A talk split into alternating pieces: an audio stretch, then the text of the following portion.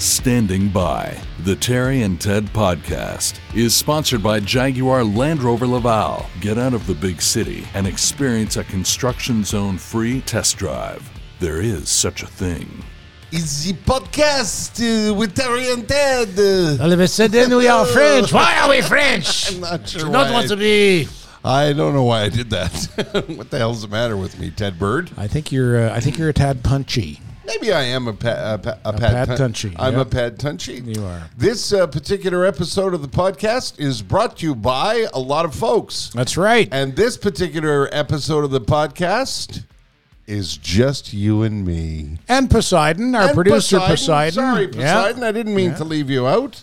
Oh, don't worry. This uh, the schedule for season three has been odd in that you and I haven't had a dance together. It's all it's all been with company. It has been with company, Yes. and I've had it with company. so we've uh, we've thrown them out, and we're gonna have uh, we're gonna have our own little dance. It's true, eh? What they say about company. It's lovely to have people over, but after a while, you just like to sit around in your underwear and Johnny Cash has a song, and what does he say? Visitors and fish smell after three days.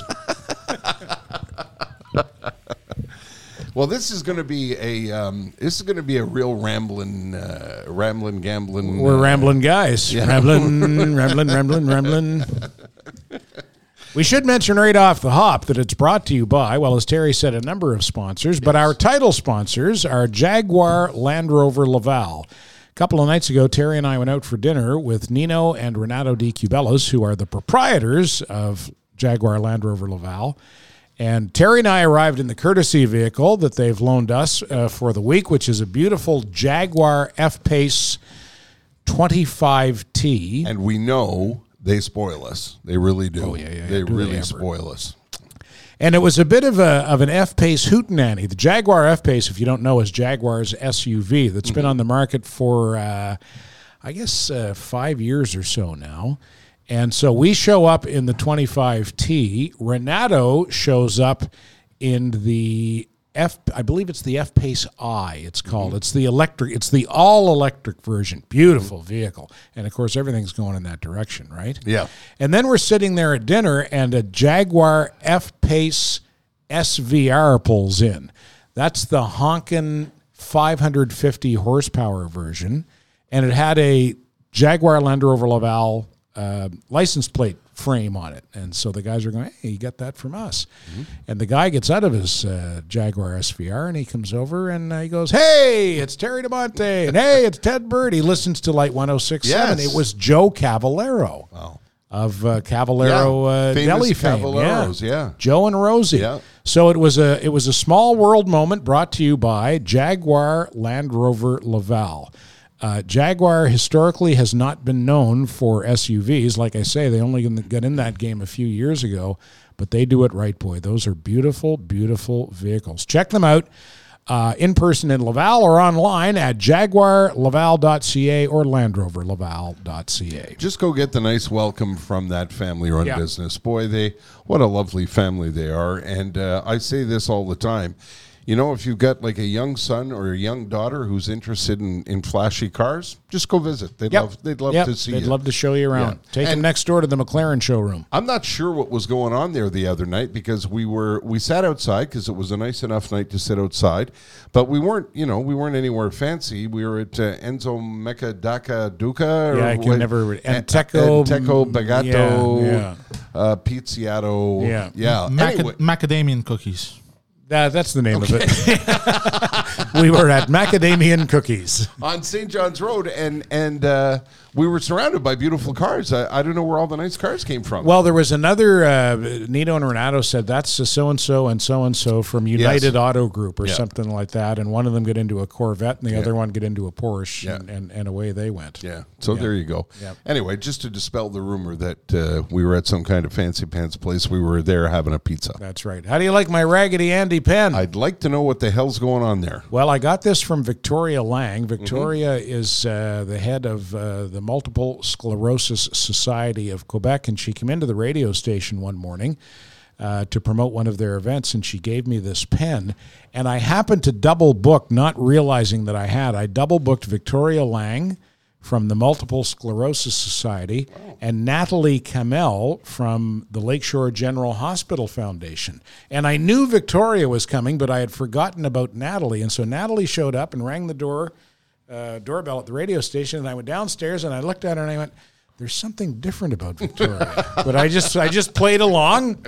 Hi, how are you? Come on in, and then I brought her upstairs, and we're sitting there. And the last time Victoria came to the radio station, she had brought me some key lime pie. And so I said to Natalie, "Did you bring me some key lime pie?" and she looked at me like, "Is this guy drunk? What's with wrong with this guy?" And then the next thing you know, ding dong, it's Victoria. Oh, oh, I, I double booked, and and j- as just coincidentally, both very attractive women. Mm-hmm. So it completely looked like I did it on purpose.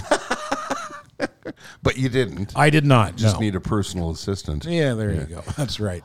All of that to say, that's where I got the I was going to ask you because it was sitting there, and I thought, "What the? Yeah. What in blue blazes is that? Funny looking thing. Isn't that the, uh, the the crossword superstar from this morning? That is, yep. Okay. Yeah. Yeah. That baby got the New York Times crossword puzzle done in record time. Well, I don't know about record time. Yeah. Somebody told me once that Bill Clinton does the New York Times crossword puzzle in 10 minutes. No doubt. Yeah. I also Pretty know, smart guy, Yeah, the- yeah. He uh, he usually has. Uh, I think it's five books on his bedside table. He's just he's reading like he Good goes, for him. jumps from one to another. I can't read books. Well, I can. Yeah. I don't anymore because of this fucking Yeah, thing. that I can't get goddamn away from thing. it. Yeah, I I've, I've noticed that too. That I've my- got to leave it out of my room if Yeah. I'm going to read a book because as soon as it goes ping, then I'm s- I'm on it. You know. And I, I, I just want to recommend a book, and uh, I just finished reading it because I've I've had the the trouble that you've had. I thought oh, I'm retired now. I'm going to read all kinds of books. Yeah. And I I have the same kind of attention span problem because I think of the uh, the interweb and because of the phones. But um, I just finished reading uh, a book um, about uh, Jackie Kennedy and uh, the. Um, Jackie is in the wife of JFK. Correct. And the Secret Service man who was there that day in Dallas. Um, uh, damn it! I can never. Why can I? Why? Why can't I remember his name? Well, because he's a Secret Service guy, so it's a secret. yeah, but he's one of the most famous Secret Service guys in the world.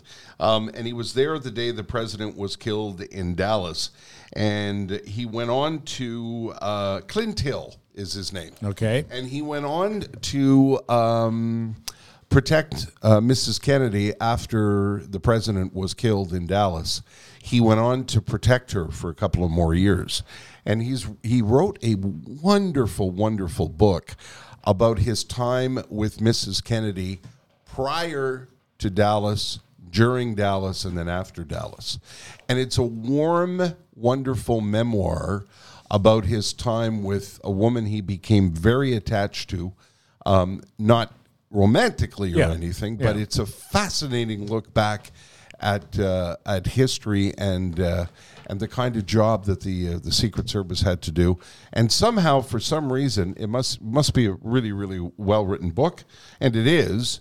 Um, I got through it. I, I I just it was one of those books where you know I put it down and then went to sleep, and the next night I thought I want to get upstairs and read the book. Yeah. So that's my boring story. My first vivid memory, the Kennedy assassination. I would have been four years old, and I remember how upset my parents were. I Yep. think that's why it stuck with me because of their reaction to it. Absolutely. They were so shocked and and uh, and upset by it. World, if you've watched any of the documentaries, and I've watched all of them, and uh, I was five, I think, when it happened, and I was at home because I had the mumps. And I remember my mom was ironing, watching uh, the soap opera, when and this back in the day, this this used to terrify me as a child.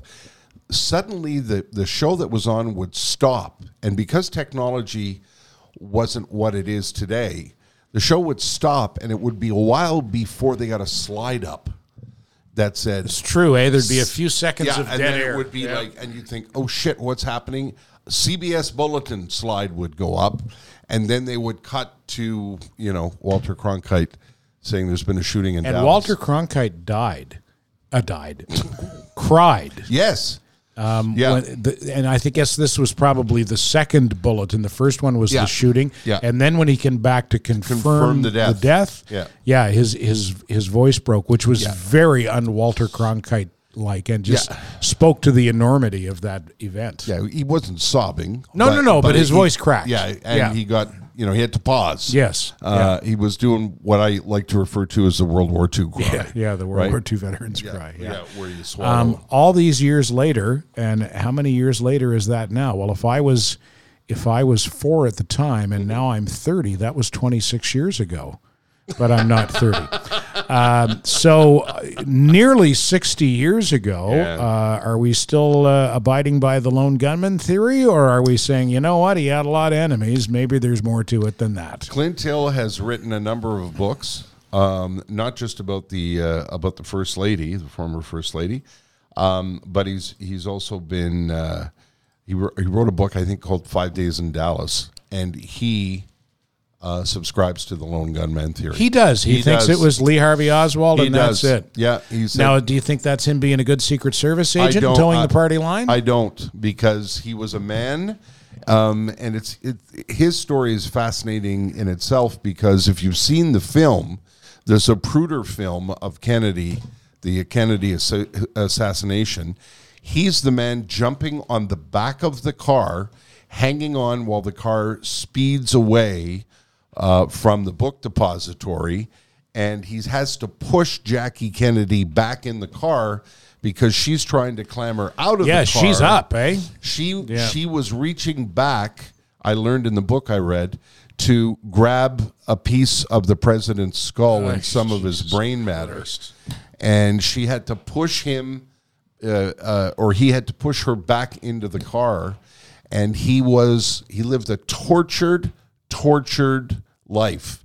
The next thirty years, he replayed it in his mind almost every night Traumatized by it. traumatized by it and said if he had just moved to jump on the car sooner, he could have blocked the third shot.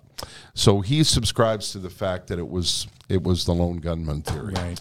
I, did, I don't know how we got onto that. I don't was- either. Well, because I read a book. yeah. Poseidon, do you have what? What was your first memory? Do you have a specific, clear first memory?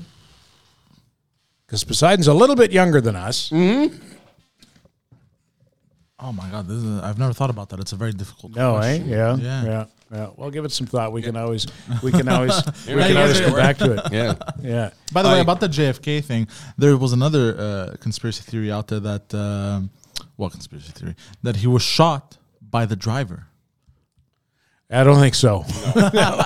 I, I don't know whose theory that is, Yeah. but uh, They're crazy. Yeah. yeah, that one doesn't work uh, at all. Not even a little bit. No, Um, I thought Ted, we uh, we would plug the um, uh, the uh, morning show that we do. Uh, well, we do. Um, it's a We do. Saturday morning uh, affair. Uh, that uh, airs from 9 to noon on the radio station where you're hosting the morning show from Monday to Friday. on Light 1067 CHSV 106.7 FM online at light1067.ca on the iHeart radio app and on your smart speaker. It's a Hudson, Quebec radio station, but it serves, uh, well, it serves primarily the Vaudreuil Soulanges area, of which Hudson is a part, and also the greater Montreal area. The signal doesn't reach everywhere through the greater Montreal area, but with the interwebs, you know, you can listen online. You can listen on your smart speaker. And uh, Terry has come on board to uh, to do a Saturday morning show with me. Saturday morning with Terry and Ted from nine to noon, and we have a whole lot of fun. And uh, we got a whole lot of sponsors on board too, and we're grateful for that. We have uh, the Mersons who sponsor this podcast as well, and who support us wherever we go. We've got Non Solo Pane, Boulangerie Non Solo Pane in Dorval, which is uh, uh, the best Italian food at the best price points that you're going to find anywhere on the West Island, if not anywhere else. Just a terrific spot. And a young couple, Claudia and Sebastiano, uh, own and operate that place and do a terrific job. We've also got Felix and Norton Cookies. It was a big deal for me when uh, Michael from Felix and Norton said uh, he'd want to get in on that because in I started doing the morning show at CHOM in 1984. In 1985, Michael started his cookie shop. And I remember the day that a sales guy came to me and said, "Hey, we got somebody that want, wants you to speak on their behalf."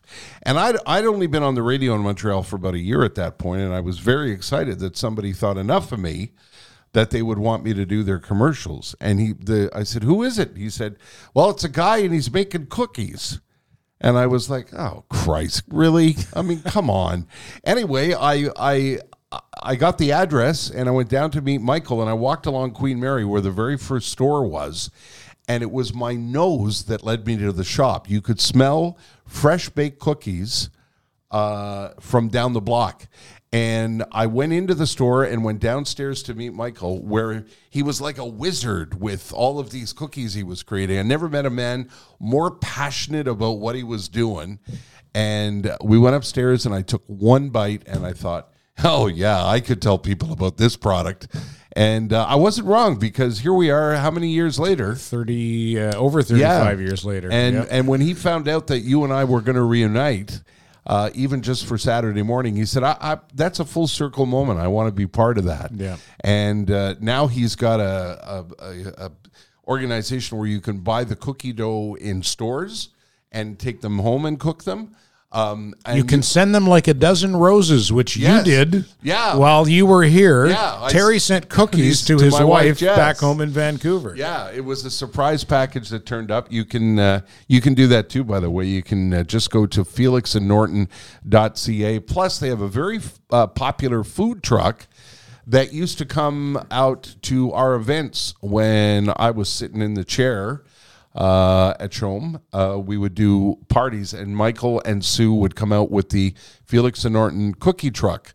He bought an old truck in uh, Portland, Oregon, and drove that truck from Oregon all the way back to Montreal. And you know, it's one of those old sort of delivery, you know, style old delivery. I forget if it's a mail truck or a UPS truck. So like a van sort of affair. Yeah, yeah, And he drove it all the way back and got it all set up, and it's down at the old port all summer long. If you you're uh, a cookie person, I um I, I just wanted people to know because people ask me all the time, oh, you guys got back together, and did you move back here, and what's happening, and you you know you you couldn't stay away from radio, eh? And I you know what I I want people to know that I'm retired. I am a retired man. I consider myself to be a retired man. These projects that I do with Ted, I do for fun because Ted and I have been friends for a very, very long time. And people seem to love when we get together. Well, I, I enjoy it. We always do, yeah, too. We always And- have a good time. We always have a laugh. It's Yeah. the real deal. It's Yeah. not. We're not making anything up, everybody.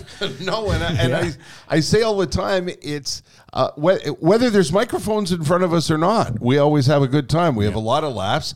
Uh, we have a lot of laughs in the car. We, Ted did a one act play for us here the other Yeah, day. yeah. Um, there was a uh, a bit of a moment that uh, I can't stop laughing about. I did an imi- my imitation of, Yep. uh, of a professional football cornerback, and I showed them my backpedaling technique and went ass over tea kettle. And he's been laughing. He's been laughing about it for three days, hasn't he, Poseidon? Yes. He can't because stop. one minute he was there telling us the story, and the next minute he was stumbling wildly backwards, crashing into doors and making this crashing sound. And I was sitting in the outer room, and all I saw were feet going up in the air. And uh, but you were okay. That Yeah, the yeah, I wasn't hurt. Yeah, thing. Poseidon had a great view because he was Yeah. in the studio, and I went right past the door. Just Yeah, you, arms actually, you actually hit the door. Yeah, That's true, yeah, yeah, yeah. you hit the door. careened off the door. And I think that's might have saved you from a concussion because Possibly, yeah. You hit the you he hit the door, so he didn't hit the floor first. He yeah, hit the, door, kind of broke my fell, broke my fall a little bit. Yeah, it was a good look. Very dignified. Very dig. Hey, speaking of laughing, we're Yes. gonna do uh, we're gonna do a couple of rounds of the tweet sheet on this episode Yes. because we've had a, we've had a couple of guests who the tweet sheet wouldn't have been a very good fit for them. Yeah. So uh, Would have been awkward, I Yeah, think. yeah. So we've stockpiled them. You want to do one right here? Sure, why yes, not? I, but I have a question for you guys. Since Yep. you guys asked me, what are some of your first memories? Yes. yes. that you've ever had. Um, that's uh, that's interesting. I, the I can't. It's hard to explain what a world changing moment the Kennedy assassination was. Because it was, I think, if I'm not mistaken, uh, it was the first time that literally the whole world watched television together. Oh, you're talking about. Okay, so I, I I think I'm confused. Are you talking about like a personal early memory, or It could be. Well, it could I- be yeah, any and anything. But that- that's that's for me. That's my first vivid memory, not Yes. just of an how event, were- but how of old were anything. you guys? I was four. Yeah, and I was five. Okay. And I- my I- my first memory, sorry to cut you off, is uh, actually I was two years old, and uh, my mother uh, brought me to Greece. So I don't remember much of the trip, but all I remember is at some point because my mother loved uh, motorcycles when she was a kid. She used to ride them. Greece was uh, different, you know. Uh, from a very early age, kids would start doing activities. Uh, so she got back on a motorcycle after all these years, and she took off speeding. It was a sport bike. It was crazy fast, and I was uh, crying. That's my first memory. Really? Yep. That's Uh, but uh, at- and at everyone. ar- sorry. At two, that's really young. Yeah, and everyone was. Uh, uh, uh, the reason why I remember this because all my family around me was laughing at the fact that I was crying. I It just- I- all I remember is the bike. The bike was red. It took off with my mother in it, and then my uncles and aunts' faces around me laughing. That's that's that's the, like when I remember it. That's the vision I have. oh, That sounds traumatic. yeah, it uh, does. yeah. well, I it- mean, it- maybe that might be why he remembers it. like, the first Yeah. time the family mocked me. there you go. Yeah. Be- and now you get routinely mocked by Yeah. Mike and Pantelis. No, but the joke's on my family is because who would have thought after all these years I'd grow up and mock them on podcasts? yeah, what goes around comes around. Eh? now, were we were we doing? The, we were about to do the, The tweet sheet. Is That's that- it. Yeah, yeah, yeah. I was sitting there thinking, now what were we Yeah. going to say? Yeah. Yeah, Sorry about hippopotamus? No, that- no, that's that's all. That's quite all right. Yeah.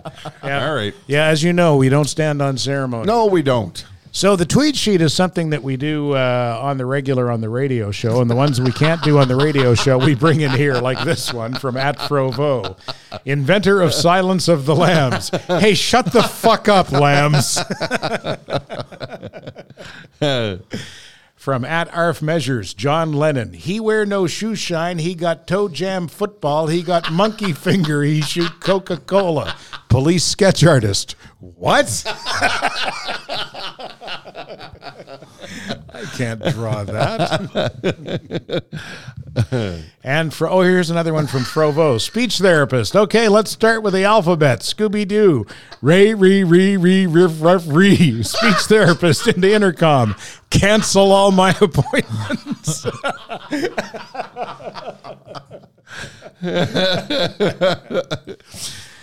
hey, that's funny stuff. I don't know where they come up with it. Where do you come up with it? I don't know. Is there one? More? Oh, that's. do you want to do? Uh, do- well, we Oh, could. we're saving that one. Yeah, right? we'll- saving yeah, it? we- Okay, okay. All right. Yeah, we got we uh, we stockpiled a couple. We do three per round, and we've got a couple of rounds stockpiled. We can get back to those later on. Hey, Let- yeah, No, no, Okay. no. I know, I know, I know. Don't worry, don't Yeah. worry. Okay. There you go. So covering the uh, the uh, uh, Terry and Ted Saturday morning thing. Yes. I do in fact do that from for the most part from uh, from British Columbia where Yes, I now live. yeah. And uh, some people have asked me, uh, does that mean that I want to get back into radio? I couldn't stay away from radio, blah, blah, blah. None of that shit is true. I just like to have a little bit of fun. And what happens is on Thursdays or Fridays when we record the program, I go up the stairs and you and I kibitz around for an hour and we have some fun and people seem to like it. They do, yeah, and yeah. and and uh, uh, it's not because I couldn't stay away, blah blah blah, whatever it is that I've I've seen online. And the other thing is that I leave Montreal because I hate Montreal. The answer to that is complicated. My my wife has a job in British Columbia.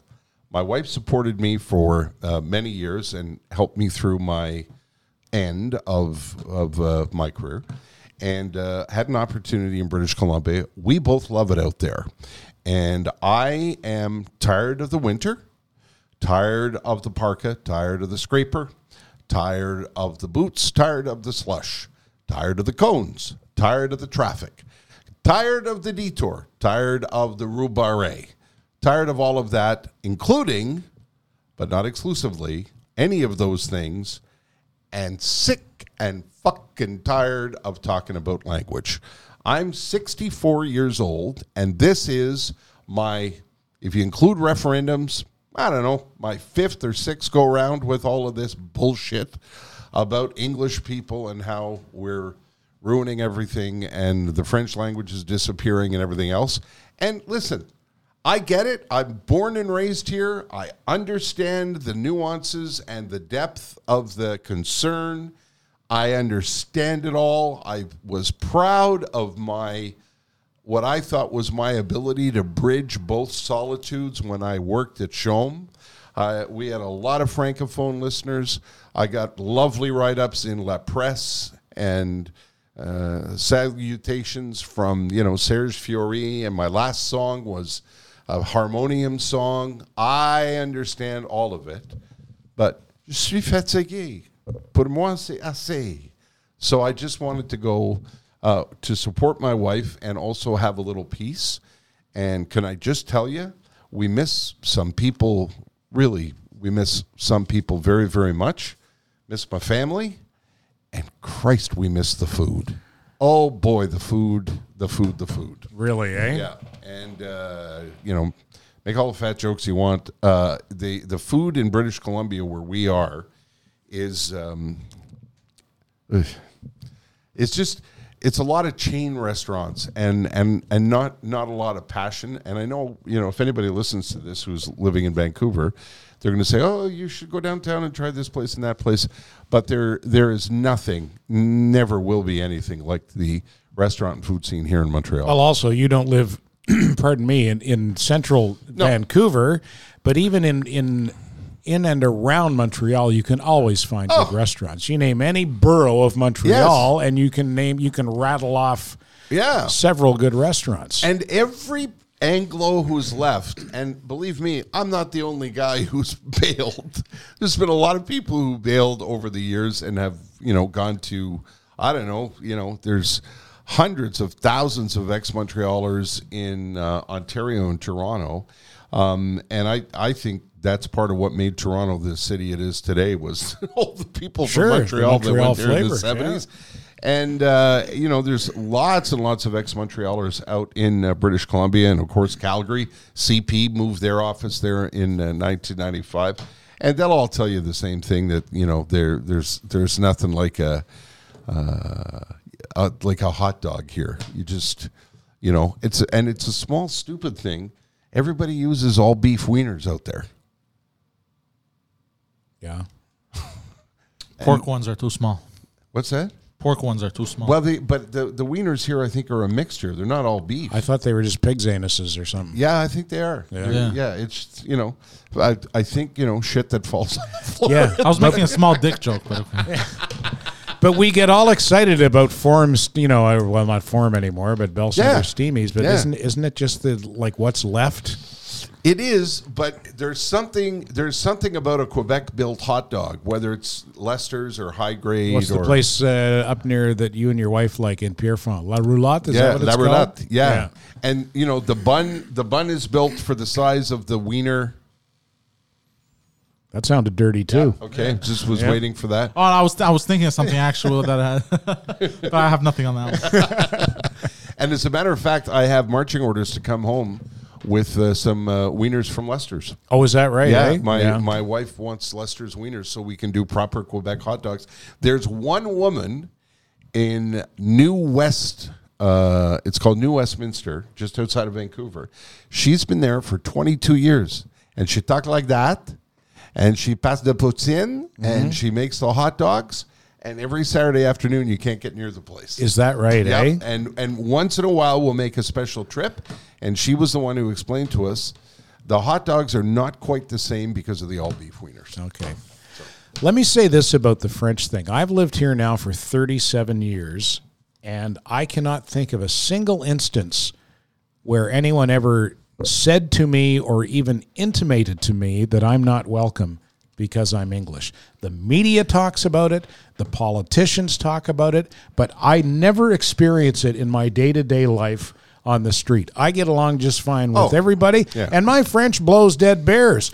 When we came into the uh, when we came into the garage today, and what's the girl's name who uh, who uh, who uh, sits at the garage booth? Ah, here? Louise. Louise, yeah. She is lovely. Oh. God, I love her. and I came in just and I said, uh, we pulled up and I said, uh, "Salut ma belle, c'est les deux anglophones avec la français qui est une catastrophe." and she loved it. Ted's favorite explanation is his French is a Mon catastrophe. français est une catastrophe. But hold on, you've never had. Uh, uh, let's say you speak in English at a, Oh, yeah. uh, at somewhere. Uh, It's never happened to you where they refuse to speak to you in English. Well, I mean, I've had them. I've had them. Uh, uh, you know, people respond to me in French when I when I spoke in English, Yeah. but I've never had anyone say to me, you know, "Fuck off English." Yeah, you? Uh, uh, no, never. Yeah, actually. No, me neither. Listen, it isn't. A, I I didn't want to take us down the language path, but it what it is. It's it's not that I don't understand it. I consider myself, you know, I will say to people, "Je suis québécois," but there are people here who don't consider me québécois because I'm English, and because I was raised in English, and I would be what is referred to now as a, a, a historic Anglo uh, because I was educated in English. I was born here. I was educated in English here. And it's just, it's not that I don't understand it. It's not that anybody was nasty to me, but it's just one of the things that I Yeah, yeah, don't yeah. miss. It's a pain in the ass. It's well, like I say, the, the media, the it's omnipresent because Yeah. of the media. Yeah. And the media is fueled by the politicians. Right, and- but, but- at street level, I just No. hardly ever experience. And why do we have to fucking label ourselves? I don't know. Why do you? Why is he an allophone and we're historic anglophones? And and Louise Because- is is uh, uh, uh, Quebecois vieux souche. Yeah. Why? And, and most, uh, like you say, most people are like Louise, absolutely tickled. She's absolutely tickled that we we speak our broken French. she thinks my accent is sexy. Yeah, she so I just I wanted to clear that up. I it's not you know it for sure. It's one of the things that I we we do not miss. And I may add, my wife is a francophone, Jessica Dion. Dion, she's uh, born and raised francophone. Her grandparents are French. Her father doesn't speak English and they they don't like it either. you know, they're they're not going anywhere because uh, they're from the Laurentians, but they they don't like it either. And it's just it's an aspect. It's just you know, I was here in '76. I was, you know, my first election was 76. I was here for the start of Bill 101.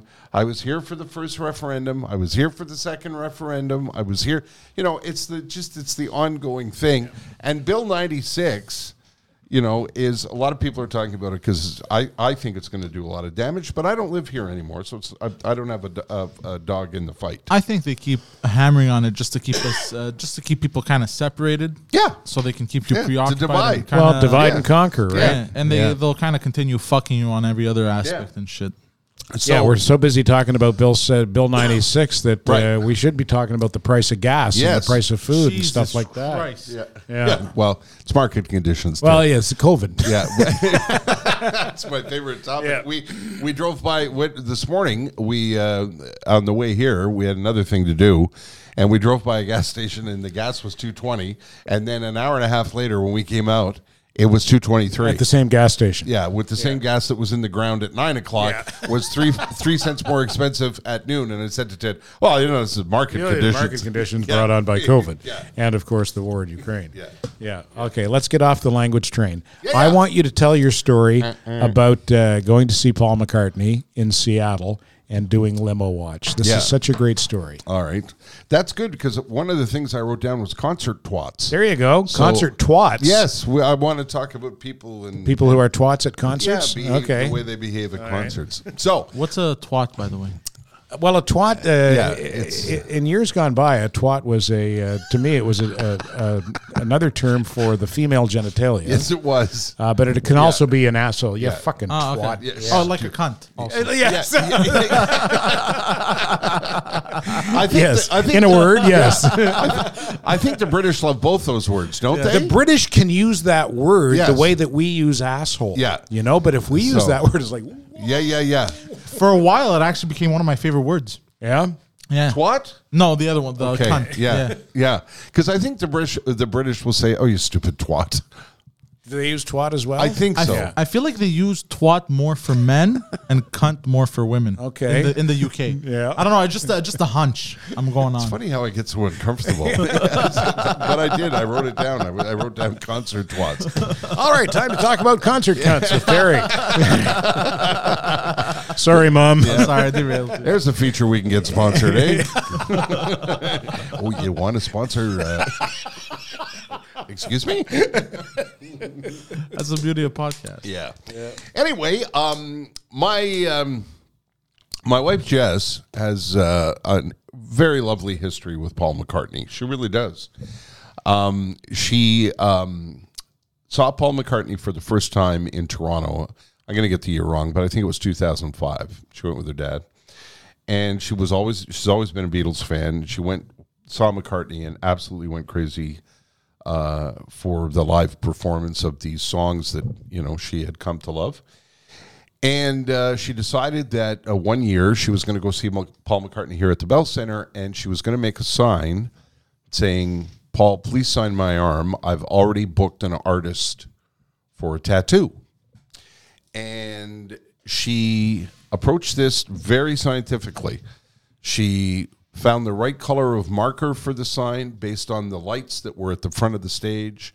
She experimented with this color of marker and that color of marker to see which which one would reflect better in the light, so Paul would have a, a better chance of seeing it. And and she booked the appointment. And the tattoo guy said, "Mm, "Yeah, sure, okay, good luck." yeah.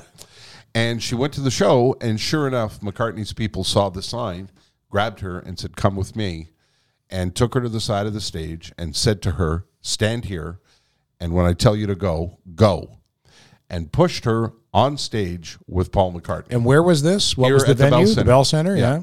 Yeah. and um, it's uh, there's you you can find the video uh, on YouTube of her standing with Paul McCartney, giving Paul McCartney a hug, and her saying, uh, Paul saying to her, you know, you sure your parents are okay with this? Paul signs her arm, um, her forearm, and uh, she's taken off stage, and she has to be escorted out of the building at the end of the show because everybody wants to see her arm. Everybody wants to uh, ask her about the experience. She ended up on the front page of the Journal de Montréal the next morning. Aaron Rand called her, put her on the air at uh, CFQR. CFQR, and that's how she got into radio, and that's how I met her, and that inadvertently is maybe how we ended up getting married. I've got Paul McCartney to thank for that. And what year was it that she got the tattoo? Um, I forget the year. How the was it stood up? Has she had to have it uh, touched up, or No, uh, it yeah? stood up great. And where is it? It's on the inside of her arm? It's uh, what do you call this? It's That's the here. forearm, Yeah, it's the forearm, and it's on the underside of the forearm. And she she she does. I'm sure she wouldn't mind me telling the story, but she doesn't talk about it. Um, she didn't know. She doesn't bring it up, and and I know not to bring it up. She brings it up if she wants to bring Okay. it up because it's a pretty fucking cool story. Yeah, is the penmanship good? The Can you penmanship tell it is says Paul excellent. McCartney? You yeah, absolutely yeah. can. like He- Jean Beliveau style. Yeah, nice. he was he was very very uh, deliberate with it. Yeah. Um, and and she of course had to drive home, you know, and and sleep with you know I don't know if she went to bed or not, but the next morning she went to the tattoo guy who went, God, it. you got it. And she got it tattooed, and there it stood. And that began her love of Paul McCartney and following Paul McCartney on tour. And she would go from town to town. This is we before we met. Right. She would drive to Detroit and then drive to Wichita, drive to Cleveland, and then drive that to far away. Yes. Wow. Yeah. And and there was a group of them that became friends, some from Chicago, some from Saskatchewan, and they called themselves Fans on the Run. And they would go from show to show to show and they got to know the guys in the band, they got to know The crew the and- crew, yeah. the security people and whatever. And McCartney sets up what's called not McCartney, but McCartney's people set up what something called limo watch. And the fans on the run like to go to the venue in the afternoon and Paul arrives for for sound check around 4:30 like most artists they got to go do sound check so they're at the venue by 4 4:30 something like that and I always poo-pooed it. I was always like, I don't need to go to limo watch. I've been to a thousand shows, and I've been backstage, and blah blah blah. And we were in Seattle to see Paul McCartney for two nights at the Climate Pledge Arena. And the first night, Jess was going on her own because we could only get one ticket for that night. And I said to her, Are you doing limo watch? And she said, Yeah, yeah, of course I am. And I said, I, th- I think I want to come with you to limo watch this time. She- You do? I said, Yeah, yeah, I do. I, I think I want to do this. I, I think this would be pretty cool. And I'm trying to be nonchalant about it. So around three o'clock, we wander down to the Climate Pledge Arena, and they've set up a little barricade um, because Paul McCartney has his own security people, completely understandable. And they set up a little barricade, and they tell you Paul's vehicle is going to approach from that direction, and he's going to turn in here and go into the garage. So all of the fans are gathered and they all know each other and they haven't seen each other because of COVID. So they're talking and chatting and everybody's chatting. And then suddenly, at around 10 past four, more people appear. You know, there's a golf cart shows up and then four security people jump off that golf cart. Another golf cart arrives and then another bunch of security people.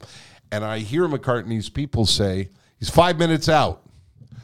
And I start to get a little excited. I think, oh shit, Paul McCartney's he's five minutes away. This is cool. And I'm standing in a distance from I'm standing behind my wife because I I want just to you know she she has a routine for limo watch, and Paul McCartney deliberately slows down the vehicle and rolls down the window because he knows people are there and he wants to say hi to them. And he's he's Paul McCartney. He doesn't, you know, a lot of a lot of lesser bands drive in in an unmarked van and drive by people that are waving and trying. Now he doesn't stop for autographs or anything. Um, and again, I think that's a security issue. But he slows down the vehicle, he rolls down the window, and he's very deliberate of pointing to people and waving. So I'm watching her, and I think I'm going to film this. And the security people say, "Here he comes," and the the he travels in a I think it's a, an Escalade, and the black Escalade approaches, slows down, and the window comes down, and there's Paul McCartney leaning out the window, waving, and all of the people are going crazy, and my heart starts to beat fast.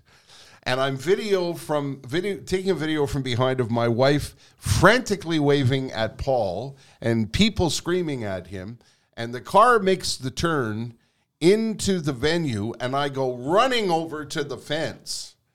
And the car slows down to go down the driveway and I don't notice it but my phone is on auto autofocus and the picture begins to blur but he gets right in front of me, and I begin doing this. Paul!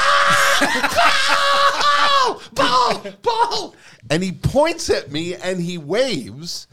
And I know it's only in my mind, but for me, I think he kind of looked at me like, calm twist. he like calm down. It's Terry DiMonte. It's Terry DiMonte. You're a grown ass man. Like calm down. And I had to, I had to sit So down. were you actually? Are you exaggerating No. your reaction, or were you actually really? I Eh? was like, Paul, and I and I had to I have to admit I had to sit down. I had to calm myself.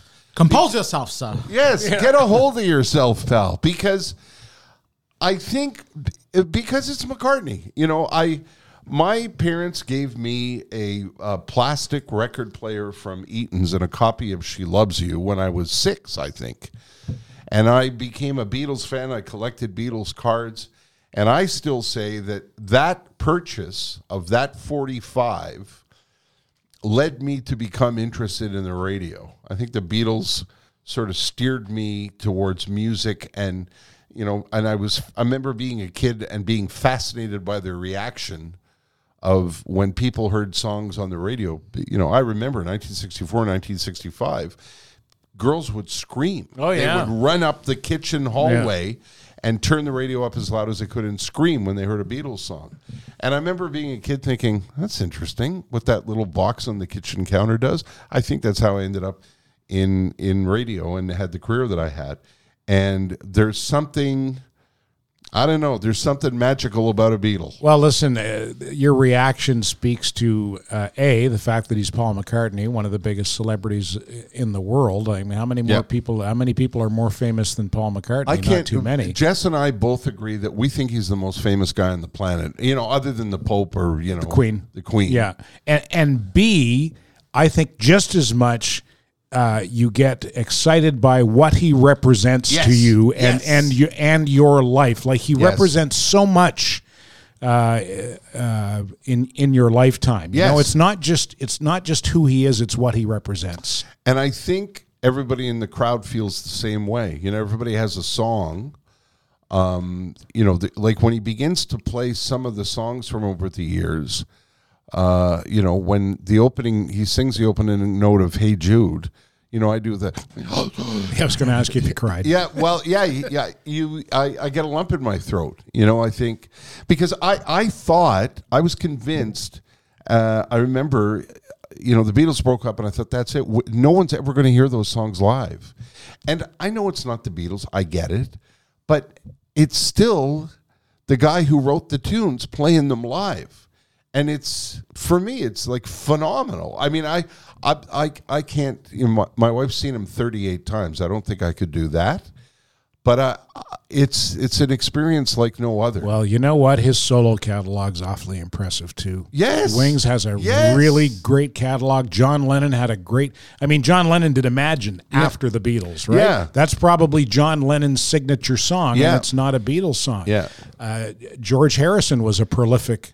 Yeah. Uh, songwriter and collaborator as well, Well, uh, as a I- solo I- artist, and and, I the same with Ringo, great collaborator. I think that's a big part of it, Ted. I think Lennon and McCartney together, you know, they're that's lightning in a bottle that we'll never see again. Yeah. And I also think that um, part of it is the what if. You know, you see McCartney, who's going to be 80 this month. Uh, you know, we're recording this in June. He's going to be 80 this month, and he's you see him live and he's timeless. The voice, you know, the voice isn't as strong as it was when he was in his 50s, of course, but the voice is still there. The enthusiasm is is still there, and he's like this maestro of joy and positivity when you go see him.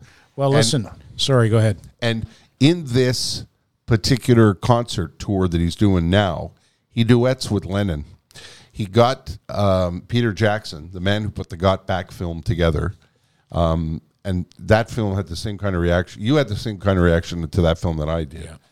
Um, uh, Peter Jackson cut out a um, a version of uh, John singing a, a song from Let It Be, and Paul McCartney turns his back to the audience and duets with Lennon.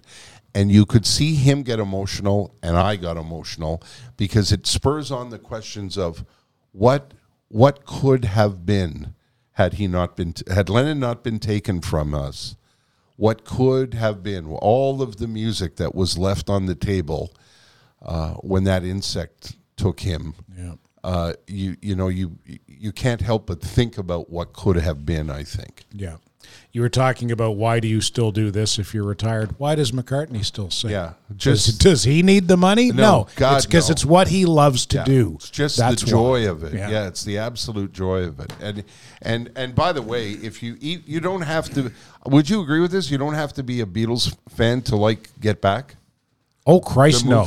No, it's it's history. Jesus Christ! It's popular culture it- history. is it ever? Yeah. Yeah. And it's and great insights. I think the, the my two biggest takeaways from that were A, how much McCartney was driving the bus. Yeah. At that point, because John was all uh, all Yoko all the time, Yeah. Was- she was just leading Yeah. him around by the nose, and uh, so so McCartney and, and what a great leader he was. Oh. What a leader! And there's one scene where he tears up, where he knows where it becomes apparent that the band is coming to an end. Yeah. And I think he says, and then there were two. Yeah, yeah. And the other thing I took away from that was the way that Ringo looked at Paul McCartney, the way that a dog that really loves his master looks at his. And I don't mean to demean Ringo by No. saying, "Oh, Ringo's just a dog." No. He adores Paul McCartney. Yeah. He just adores him. And what the other thing that's great about this movie is you're watching songs get born. Like you're you're Yeah, you're watching it in real time. yeah, you're watching an era before these songs existed. And there's a point where Paul is playing, I think it's Let It Be, he's trying to figure it out on the piano. And and we've Jess and I found ourselves yelling at the screen, no, no, no, it's, it goes this way. but you're actually watching, you know, the birth of that song, which is is really, really spectacular. So will you do another limo watch at some point? I, you know what? I think I would. Yeah? yeah. Jess, of course, uh, you know she she would have loved to have gotten to see him uh, on this current tour, which took him to uh, Oakland, uh, Los Angeles, Fort Worth, uh, Knoxville, Syracuse. There's a bunch of dates, um, but because she's working, it's hard for her to get away. Um, and uh, she's really, really hoping that in the fall he's going to announce some dates, and maybe if we're lucky, there'll be some Canadian dates, and we can we can go back on the road, and I can go back to limo watch. We better do some business. Yes, sir. I want to talk about Voswin, our new sponsor. Voswin is an engineering company and a consulting company. And uh, you know, I don't know about you, but when I uh, before we met Sean Smith from Voswin, if if you told me uh, what do engineers do, well, they build bridges and Yeah. uh, and and roads and uh, and that kind of thing, and and machines and stuff like that. What Voswin does is they want to know what your idea is. Do you have an invention? Do you have an existing product or service? Do you want to innovate something? And does it have an engineering component? If so, they can help you. For example, let's say you want to go to a Paul McCartney concert and get his attention with a sign.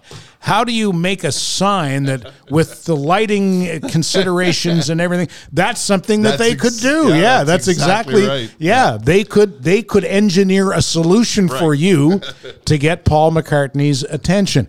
They do industrial engineering and designing, mechanical engineering and designing, electrical engineering and designing, and software development. If you have any kind of a product or service or idea uh, and you need help along those lines, and they can also they also know the process in terms of of uh, the the inventor process, getting you through. How, how is it you put it, tear From the, the getting Out the idea out of your head Yeah. and into your hands. there you go. Yeah. They know how to do that. Check them out at voswin.com. And our thanks to Sean Smith for coming on board as a sponsor. Uh, in a million years, we didn't think we'd have an engineering firm sponsoring the, the podcast. Get a load of us, eh, Yeah. Poseidon? We're engineers now. Yeah. you got any invention ideas, Poseidon? None at the moment. And now back to concert twats. Oh, yeah. What about the twats now? Were there twats at the McCartney show? Nah, well, um, McCartney's audience is by and large an older audience, so they're a little, little better behaved. Although there's the person, I was next to a person who thought McCartney was talking just to them. You know, McCartney was telling a story because he tells some great stories between songs that I would like to hear. Oh, no. And the the woman next to me was like, "Oh yeah, yeah, I yeah, you're right, yeah, absolutely, yeah." And I'm that's I and I wanted to say, he's not talking to you, Pipe down, Grandma. and he also can't hear you. Yeah. so stop that. And we noticed that people's behavior is becoming bolder, and and that a, a couple of weeks later, we went to the. Uh, uh, what's the big arena in Vancouver? Is it the Rogers Center? Is that what it's called? Something like that, yeah. Jess is going to kill me. I Where the Canucks play. Where the Canucks Yeah. play. We went there to see Chris Stapleton. Chris Stapleton is probably one of the most. Uh, it's one of the most sought after country music concert tickets this year and last year and the year before. He's a giant talent. I didn't know anything about him. My wife said we're going to see him, and I absolutely loved it. But God, the it's people weren't really there for the concert; they were there for the beer. And I, I get it. You can do whatever you want. Yeah. Right? You paid your money. You can do whatever you want. But most people in our row missed most of the show waiting in line for beer. and doing the excuse me, pardon me, excuse me, pardon me, excuse me, pardon me. Promise this is the last time. I promise. Yeah, I'm, I'm sure the beer was very reasonably priced Yeah, as well. very reasonably priced, and the beer, of course, triggers the uh, the bathroom breaks. Yeah. So you you're Ah, you're you're missing a lot of the show, and there's a lot of people that are falling down drunk, trying to start fights, and I find that people kind of live in their own little bubble now. They they don't know how to behave as a group. I wonder if that's a COVID thing because we It- spent so much time That's what I was isolated and alone, we don't know how to socialize Yeah. anymore. Yeah, I don't know. I I, I, I it- But that's no excuse. no. Oh, sorry. I thought you were going to say something. I was, heard but, but I didn't want to interrupt. I No, always feel please bad. go. Oh, Yes. I think it's a combination of things. I think it's uh, the isolation and the people are getting more bolder. They kind of don't give a fuck. People they've been through a lot and they're like, fuck, Yeah, kind of like fuck this, fuck that guy. Yeah, but- I don't give a fuck. You know, there's a lot of that happening for I- sure. But but I, I see that behavior and I think, well, what are you raised by wolves? Like why would like who taught you to behave that way in public? I I saw on TikTok a guy posted a Calgary Flames fan posted a video of him harassing an Edmonton Oiler who was staying in his hotel. While one of the, one of the players. Yes. Wh- while filming the whole thing and like calling him out and razzing him in the elevator and then following him up the hallway. And the, the I don't know who the Calgary Flame was or the Oiler, Oiler, yeah. was, but he had the good sense to ignore this knucklehead. And I thought, not only do you not ha- you don't know how to behave in public, you've recorded it and Yeah. proudly posted it to show everybody, everybody what an what an arsehole arsehole you you are. Like when when did that start? Who made that? Well, you know what? Social media might have a lot to do with that So- so- because social media has, and they've done studies already. Social media has raised the level of narcissism to very extreme levels. Yeah. Um, because now, also, I don't remember who it was. I think Guido was reminding me. You when you n- now, like you know how there was always, um, like in the movie business. Uh, I don't know how to explain this properly. So people were always audience members. Well, now for the first time in history, people are no longer just audience members; they're also their own, their very own content. yeah, they can be the show. So exactly. So when when you give that power to someone, and this is m- my movie of my life, uh, ego kicks in, and I think that's why narcissism, all that, it's like all this combination. Like I said, I know, I, I know, I just said like a lot of stuff, and It- nothing no, it makes time. perfect sense, I, and I know exactly what you're saying. And I just didn't and say you're it right. properly. Uh, Yeah, you're yeah, yeah. you're ab- you're absolutely right. People can people who want to be the center of attention now can be the center of attention. But I, And this is society's fault also because we've shown that uh, being the center of attention equals success. Yeah. So people fall. I've fallen for this trap as well when I was younger. You know. Um, also, that guy is way more well behaved because I don't care what position I was. I would have, especially Yeah. being followed. yes, He would have gone. Yeah, that's great discipline. yeah, boy. th- that's, that's, great what I. discipline. That's what I thought. I thought this guy is really well disciplined. You know, being in the company of a complete social moron in you know in in terms of how you behave and politesse and and polite behavior. You know, not even polite behavior, just decent behavior. I was on an airplane to come here on uh, Saturday, Friday, whatever day it was, and it wasn't a good day. It in terms of flying, it wasn't a good day. The plane was late leaving, and they had you know their old bullshit excuse of oh yeah we're just uh, we're just a couple of bags to get on board and security blah blah blah, and I didn't care because I you know I, we're going to get there when we get there. I just want to get there safely. And when we landed in Montreal, there was no gate. And we got the old, well, we're trying to get the captain is, you know, whatever his excuses were. And there were people on the plane that had uh, connections to make. And we were on the tarmac for an hour and 15 minutes waiting for a gate. And the the crew had to keep saying to people, "We are not at a gate. Please remain seated with your seatbelt fastened, because those are the rules." Where did they think they were going to go? Where did they think they were going to go?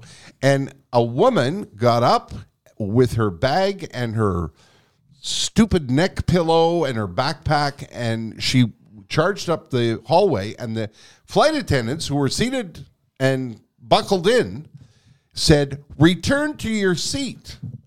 And the woman said, I'm not fucking going anywhere. And I guess they thought, you know, we could call the cop because if you, I was going to say she's lucky because I think they so don't. too. lucky. Yeah, on, on aircraft. Yeah, they don't put yeah, up with not it. a bit. And I thought to myself, and you know, she she looked proud of herself that she was going to behave like an arsehole, not pay attention to the crew. Hey, we were all fed up. Yeah. Everybody was fed up. But what happens if 200 plus people on the airplane decide they want to do what they want to do when they want to do it? That's not the way society works. Well, even if they do, where are they gonna go? Well, That's what I wanted to say to her. Bitch, where do you think Yeah. you're going? You're going to take out that emergency exit and Yeah, just you're jump down onto the fucking jump onto runway? the tarmac, and and also behave. You know, like say to the woman, I, you know, I'm I'm so frustrated. I don't want to, I don't want to return to my seat or whatever. But I'm not fucking going anywhere. Like she was very proud of it. I I don't know. I think. Uh, people are losing their I think also because we didn't have this uh, shit like this has always been going on, in in my opinion. Uh, obviously not to this intensity. First thing, also uh, everything's recorded nowadays, so we Yeah. see it much more often. I I don't want to go down this path, but I'm going to say something because I'm thinking it. I blame it on Mr. Trump because when Trump came on the scene, he made that kind of behavior normal, and everybody thought, well, he's doing it. He's the president. He's doing it even before he was president, right? I kicked the shit out of the ball, you know, and a lot of you know, you know what happened in the old days, and and he presented that that kind of you know uh, blustery behavior, and and I think people have adopted started to adopt it, and are you think it's okay to say I'm not fucking going anywhere? I don't know, just a theory. How is everybody? Good. How are you doing? I disagree with this theory, by the way. Yeah, you, I you don't. completely disagree. You don't think it don't had think so. anything to do this with is it? uh, people have been like that uh, since since forever. There's always Not in public. Not in public. People who ran for public office were expected to behave in a, at a, a- you know, to keep things. At, they were expected not to say certain things and not to behave certain way. They could do that kind of thing behind closed doors, but there was a certain decorum. Would you not agree, Ted? That came with public behavior. But I think it's because also in public, before if you acted a certain way, uh, you'd get smacked around eventually. do you understand? now you can't do that anymore. You can't like so if someone's being obnoxious like that, one day they're gonna land on the wrong person. yeah, they're going to push the wrong person. Yeah, I the agree. wrong person. But that can no longer happen because even if they do land on the wrong person, now this wrong person is like, "Fuck, am I really gonna risk my whole life uh, just to smack this fucking yeah, idiot?" because that's the You know? problem. I mean, I, I had an incident, pardon me, at, at the Costco. The Costco. I was over to the Costco with the wife. I was at Costco. Uh, I don't know how long ago, a f- a few months, a couple of months ago, whatever. And and and uh, and, it, and I was having a good day. It was a good day. It was right after work. I had a good show. The weather was nice. The traffic was was uh, nice and smooth. I got to Costco. A Little bit of a lineup outside, so I got my cart and I got in the lineup. And people are going in, and we're moving up in the line. And just as I get to the door, here comes Buddy, and he cuts the line, and he makes the mistake of cutting the line right in front of me. right. Yeah, that would have never flown with me. And I said to him in a very loud voice, After you, sir, I insist. Please be my guest. And he turned around and he said, Do I detect a hint of sarcasm? And I said, You're fucking right, you do. Yeah. Yes. And the two of us going down that first aisle, all the way down to the meat section.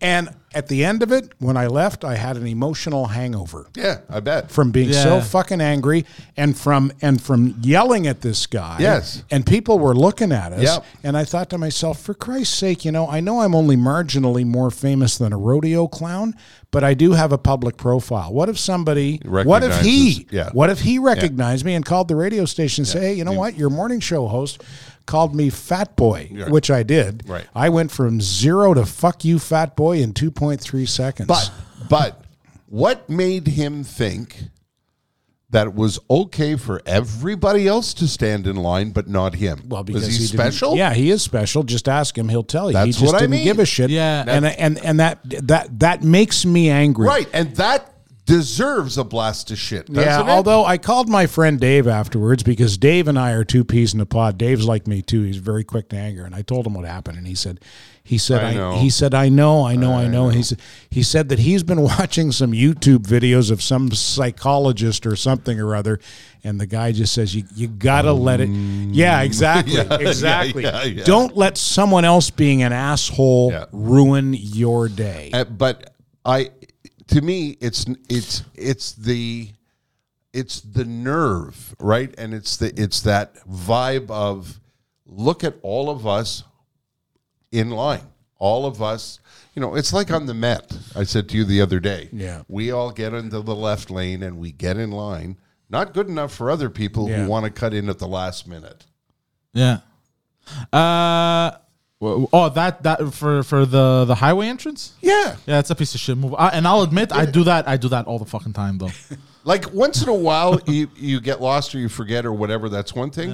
But this is no, no, no, no. Well, I'm me- not waiting in line. I'm going to save another half second and cut people off. I only do it when I'm late. Run when I'm running late. And this is another thing I have to admit. Since I've been retired and I don't get up at three o'clock in the morning, and I live in BC, I'm like, eh, whatever. But not with that. With that, with somebody. If I'm standing in line at the Costco, Rude behavior like well, that. well, yeah. uh, what makes you special? pal? selfish We're sense all- of entitlement. Yes. Yeah. You know what you could have done? This is this is uh this is uh piece of shit level stuff that I I pull on people is you could have continued demolishing his ankles with the cart. you could have just uh, oh I'm sorry I'm sorry I'm terribly sorry sir I can't see well you know but then, then, then th- that's the kind of person who calls the police and says, Well, yeah, assaulted you me." see, and I'm thinking to myself, you know, when it was all over, I thought, Christ, Yeah. I'm old enough to get a senior's discount at some places. I haven't had a drink in 25 years, and yet I'm I'm uh, I'm flying off the handle. It just, What are you gonna do? yeah, I, I I didn't like it. I didn't like it, and I'm trying not to do it. Well, I think social behavior, you know, for whatever reason we've decided, or what you know haven't decided, or whatever theories we've put forward, I think social behavior is has gone for a bit of a shit and is getting worse. Yep. And you know, people don't know, you know, how to behave. One of my favorite, favorite, favorite things to watch on YouTube is Tony Soprano telling the kid at the restaurant to take his fucking hat off. and if you don't know what I'm talking about, I'm gonna have to Google that. Go to YouTube. YouTube that, yeah. and type in Tony Soprano baseball hat and watch Tony, who was in a particular bad mood in this episode, at a nice restaurant, say to the kid, "Take your fucking hat off." You're because that's 1950s, right? Yeah. You t- you go to a you go to a nice restaurant. A, you don't dress like that, and Yeah. B, you Take your don't you, you don't wear a baseball cap at the table yeah it's my one of my favorite scenes. Do that. Um, let's uh, let's thank our friends at uh, UPS, shall we? The UPS store. Dot .ca. Um, David Drucker is uh, the man at the head of the uh, Canadian UPS stores that are all across the country. I think there's over 350 locations, or there may be five million of them. No, that's not true. There's I not. don't think there's many. five million. No, there isn't. But There's a bunch though. I there's a bunch of them. You'll and- find one near you. Yep, and every corner of the country. And what does the UPS store do? People said to me, "Those are the guys in the trucks, right?" Mm, not really. No, this is, um, for example, uh, I had. Uh, was in the middle of moving to uh, BC, and we found some stuff that we wanted to send to BC. Put it in the car, took it over to the UPS store, and I said to the guy, "I got to get this to BC." And he said, "Okay, bring it over here. Let's unpack that box, and I'm going to pack it up properly for you."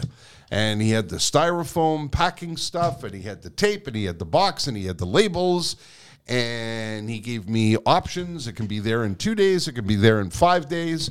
It was it was amazing. It was all it was all taken care of. And a few days later, we had our uh, box delivered, everything in good shape.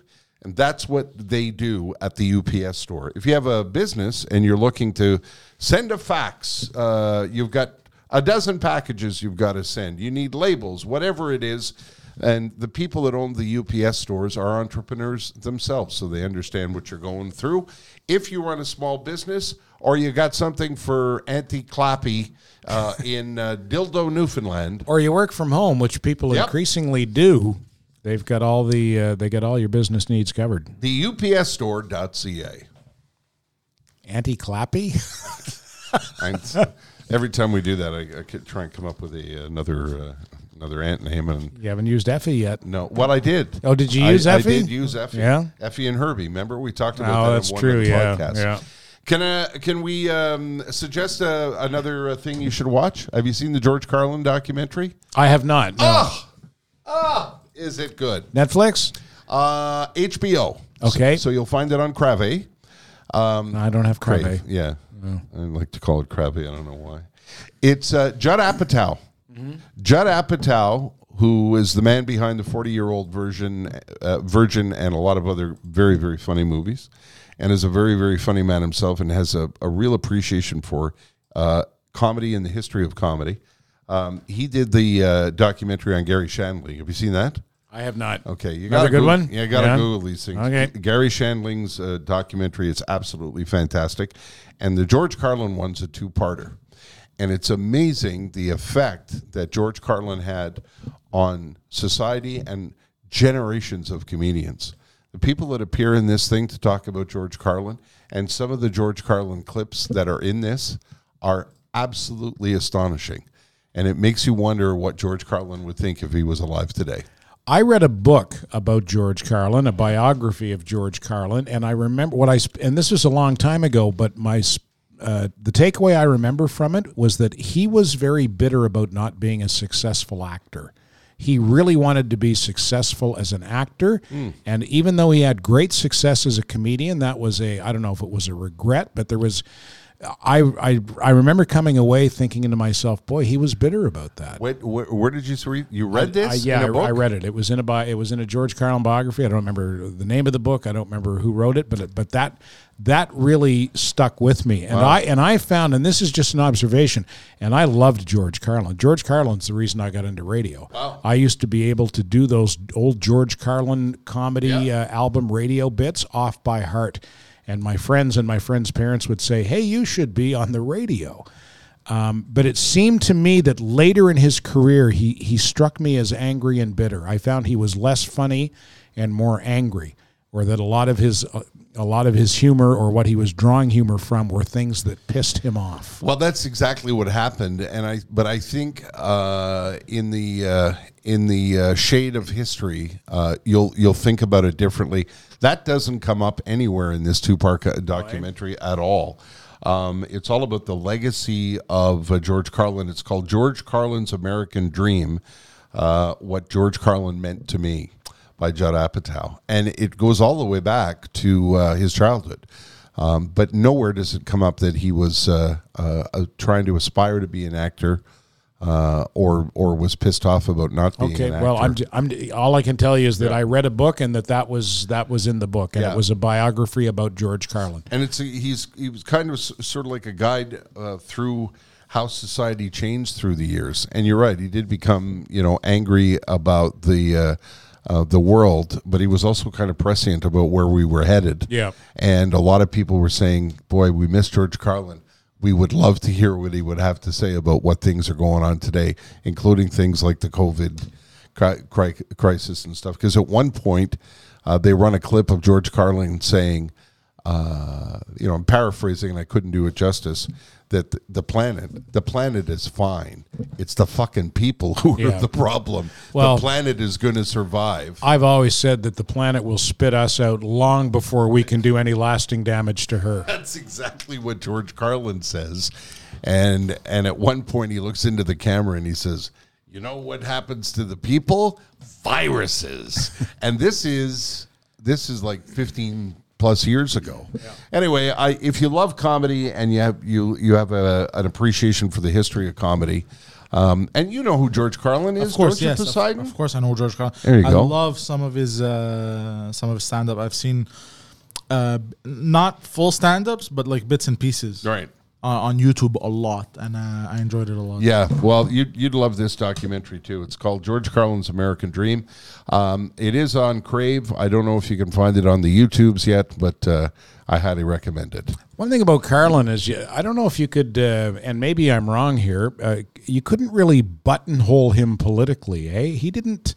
I mean, he had political opinions, but he was not. He didn't strike me as being uh, neither right nor left. He just called it the way he saw it, and and could fall on different sides on different issues. I think they addressed that in in. Uh, Oh, I yeah? Judd Apatow addresses that that he he really didn't. You know, he's not one way or the other. Yeah, he wasn't apolitical. No, no, but, no. But he, No. uh, you know, you, you couldn't say, oh, well, he's just a Republican or No. he's just a bleeding heart liberal. you'd really relate to it because he there was a couple of, of, of times where you know he talks about um, not conspiracy but you know the people controlling the levers the people with their hands on the levers of Right. power that you you and I have talked about that this week a little bit about you know we've been talking about oh, market conditions and Yeah. it's, uh, the, you know and that's that's why baloney is eleven dollars Yeah. you know, fuck off. I'm not buying into your bullshit.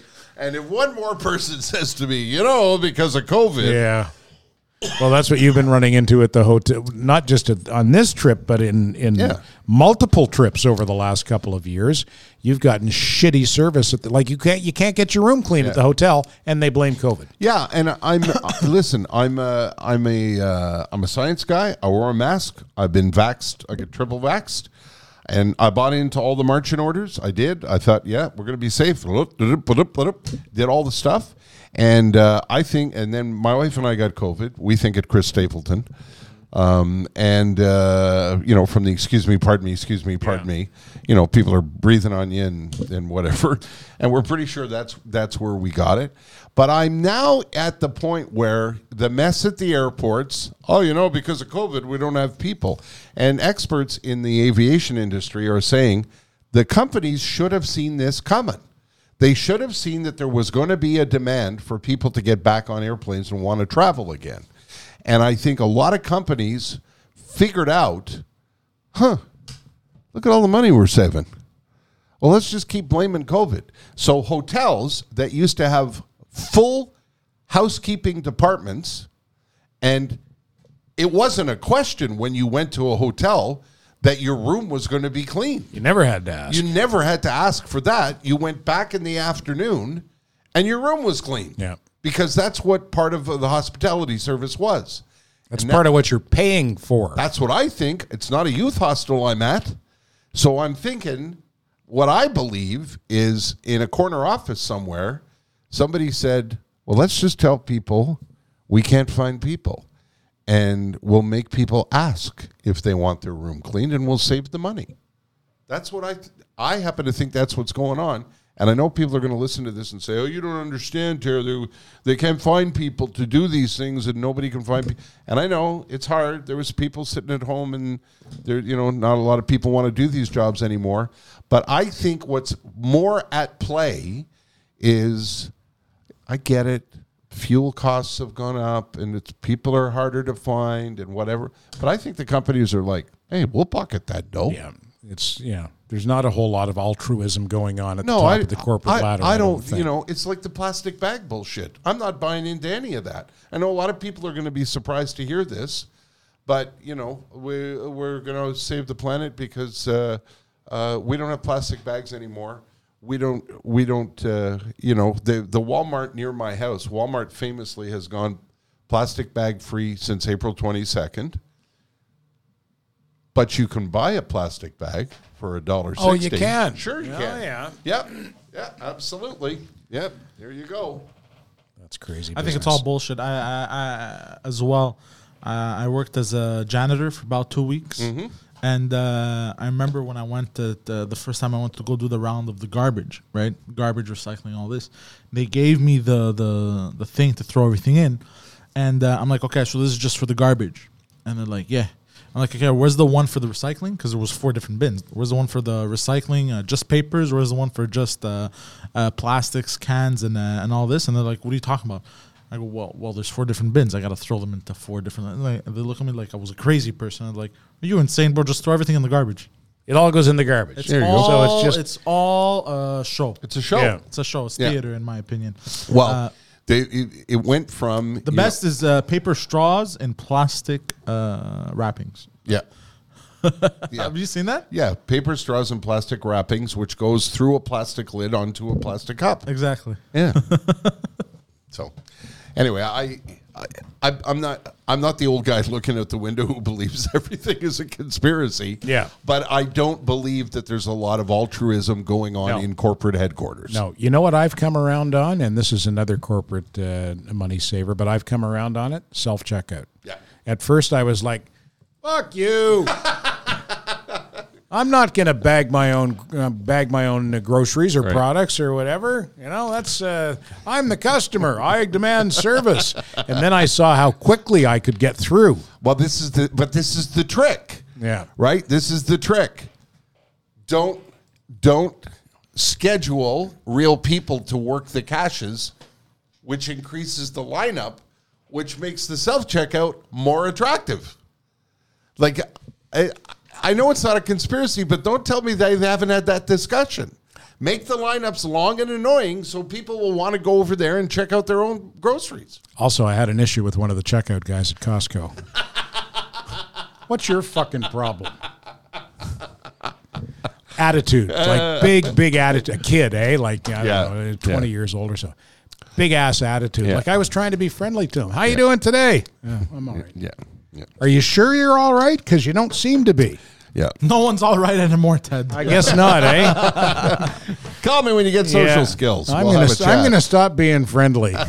I'm gonna. You know what? If I try that down east and people are arseholes, then I'll know it's all over. Yeah. Okay. All right. Let's. you know uh, where people are still nice? Where? Quebec City. Really? They are, Well, eh? 'cause I, I had to go to Quebec City numerous Nice. uh, numerous times. Uh, um, Working with Mike. uh, that and uh, Oh, your girlfriend's girlfriend. there. there Yeah, you yeah, go. Yeah. So, uh, so every time I, I think the first few times uh, I went there and I, w- we were walking around old uh, old Quebec, people, men, women, uh, old, young, they were they would say hello, they would uh, bonjour, nah, they would Mm-hmm. smile.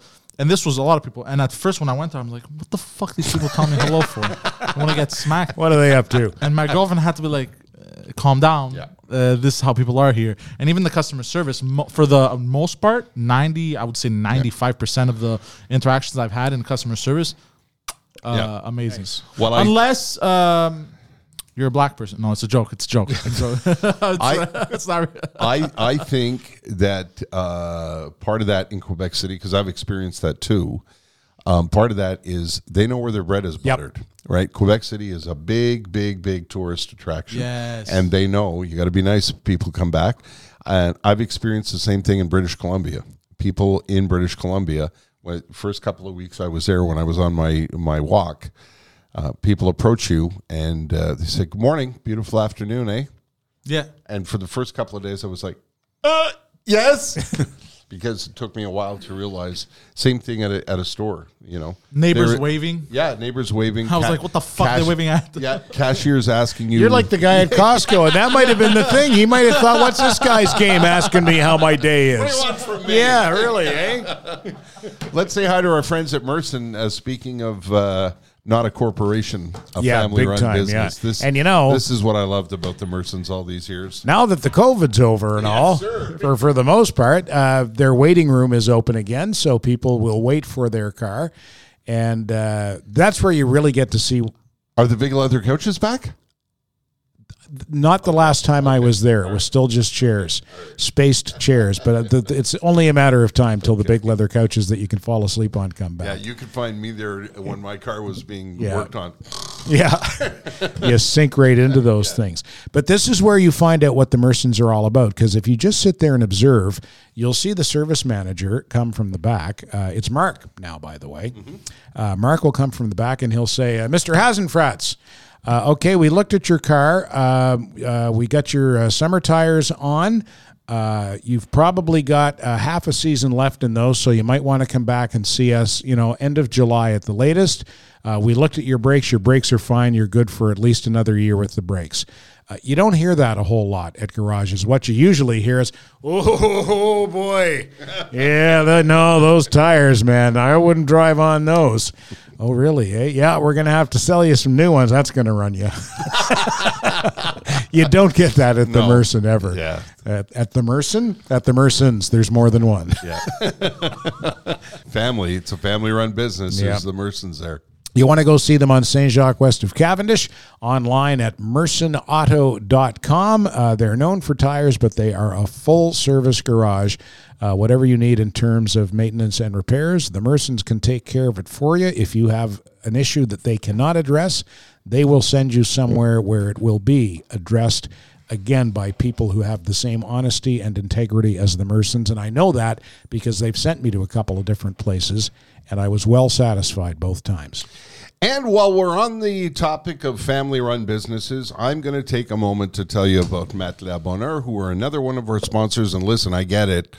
Uh, commercials, giant pain in the butt, right? But that's uh, the way uh, the podcast happens. Uh, that's with the support of these people who have said to us, you know what? We fully support you guys. We want you guys to do the podcast. We'd be happy to be a sponsor, and that's the uh, that's the the this the uh, the uh, reaction we got from all of the people who proudly sponsor the the podcast, and we can't thank them enough because we can't do it without them. Matelas Bonheur is a mattress store. They're sleep specialists, and they're family run. They've been family run since their inception, all of those years ago. Uh, they uh, opened their very first store years and years ago on Gouin Boulevard in Saint Genevieve. That store is still there. The original store is still there. And you'll get the kind of welcome in that store that you will at any of their 18 locations around the greater Montreal area.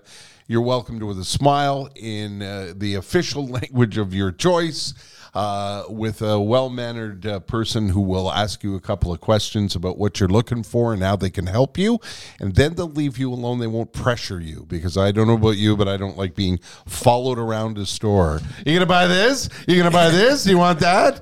Um, that's that's not what happens at Matelas Bonheur. And you can shop online. And because you listen to the podcast, they're offering up a promo code TER05 or TED05. That's T E R 05 or T E D 05. 5% off whatever you buy. On sale, regular price, online, in store. Doesn't matter. Mention the code, they'll give you the 5% off. They will talk to you about a better night's sleep, uh, about the kind of mattress you want, the kind of mattress you can afford. And uh, they want you to, they don't want you to sleep better. That's what that family's been doing. Quebec owned, Quebec run for all of these years. Matelasbonheur.ca. Let's do one more tweet sheet before we go. Go out on a high note. What do you say? All righty. Okay, what do you got there? I get those lined up Just, uh, just, uh, beside gi- give me a second. Yeah, yeah, here. I'll give you a second. Today I've been riddled with uh, Technical issues. Yeah, Yeah, what's sir. going on? I don't cameras uh, having a mind of their own. There's uh, uh, gremlins in the thing. By the way, while we're waiting for uh, that to uh, come up, let me just mention at the beginning of the podcast, we were talking about Clint Hill, who was the Secret Service Right. agent assigned to President Kennedy when he was killed. The book that I loved, I absolutely highly recommend. This a great. This would be a great summer read. Is called Mrs. Kennedy and Me, and it's a book that was released in 2012. It's not a new book, but it's a wonderful, wonderful book, and it's just a terrific chronicle of. Uh, he was assigned to Mrs. Kennedy. He was Mrs. Kennedy's uh, Secret Service agent for many, many years, um, and even after the president was killed. He's also written other books called "My My Travels with Mrs. Kennedy," Five Days in November. But the book I was referring to is "Mrs. Kennedy and Me." Highly recommend it. Some of the funny from Twitter before we head out from at sir. Sir Eviscerate. My favorite time to watch SportsCenter is 3 to 4 a.m. The new guys are trying out catchphrases, saying shit like, he really crammed that in dry. And the co anchor has to say, Steve, no. from at, what's that say? Awkward and odd. Odd, yeah. You don't know what fun is until you've witnessed a drunk on the Edinburgh to Glasgow train screaming, I fucking hate hedgehogs. Come at me, you wee jabby cunt, while angrily circling a hairbrush that's been dropped on the floor. You gotta you gotta say that in the accent though. That's true. I fucking head hedgehog. There you go. Come at me, you jobby weaklings. and from at Keat Potato, walking to car from dog training with wife. Me, I can't believe they taught the dog taught the dog to speak. This is a mate dog shotgun. me, motherfucker. oh, yeah, the Keat- Twitter is funny. Heat potato. Heat potato, Well, yeah. what's you're saying, Ted, about Twitter? It's the best. It's the best and the worst of Yeah, everything. it yeah, really is. Yeah, it's Yeah. just uh, it's it's chock a block with good humor and with uh, arseholes. I like the term arseholes. It is a good term. Yeah, it's it's it's uh, it could be it can be a criticism and yet wonderfully endearing. it can be endearing. Yeah, yeah. yeah, yeah, yeah. It's stupid arse. Um, is the that seems to be the end of this podcast. That's this episode in the can. Poseidon. Thank you. My pleasure, gentlemen, as we, always. Uh, we don't spend enough time saying. Uh, I know in the first two seasons we never shut up about them, but Pantelis and Mike Ward and Poseidon and the people in this building uh, have been so unbelievably kind to us. And uh, uh, make sure the podcast gets all the uh, whizzles and bizzles and Yeah. ends up on the interweb and. And the Spotify and the uh, All the rest of the stuff that Yeah. we don't have a clue about. That's right. Wherever you get your podcasts, as we uh, like to say. Spotify, Apple, Pantelis Comedy YouTube channel. Great. Uh, we put it up on the link tree there, Ted. Yes, yes, we do. So you keep an eye out for that. Why don't you? Okay, bye. Standing by, the Terry and Ted podcast is sponsored by Jaguar Land Rover Laval, where the luxury is unmistakably British, but nobody wears a top hat or a monocle.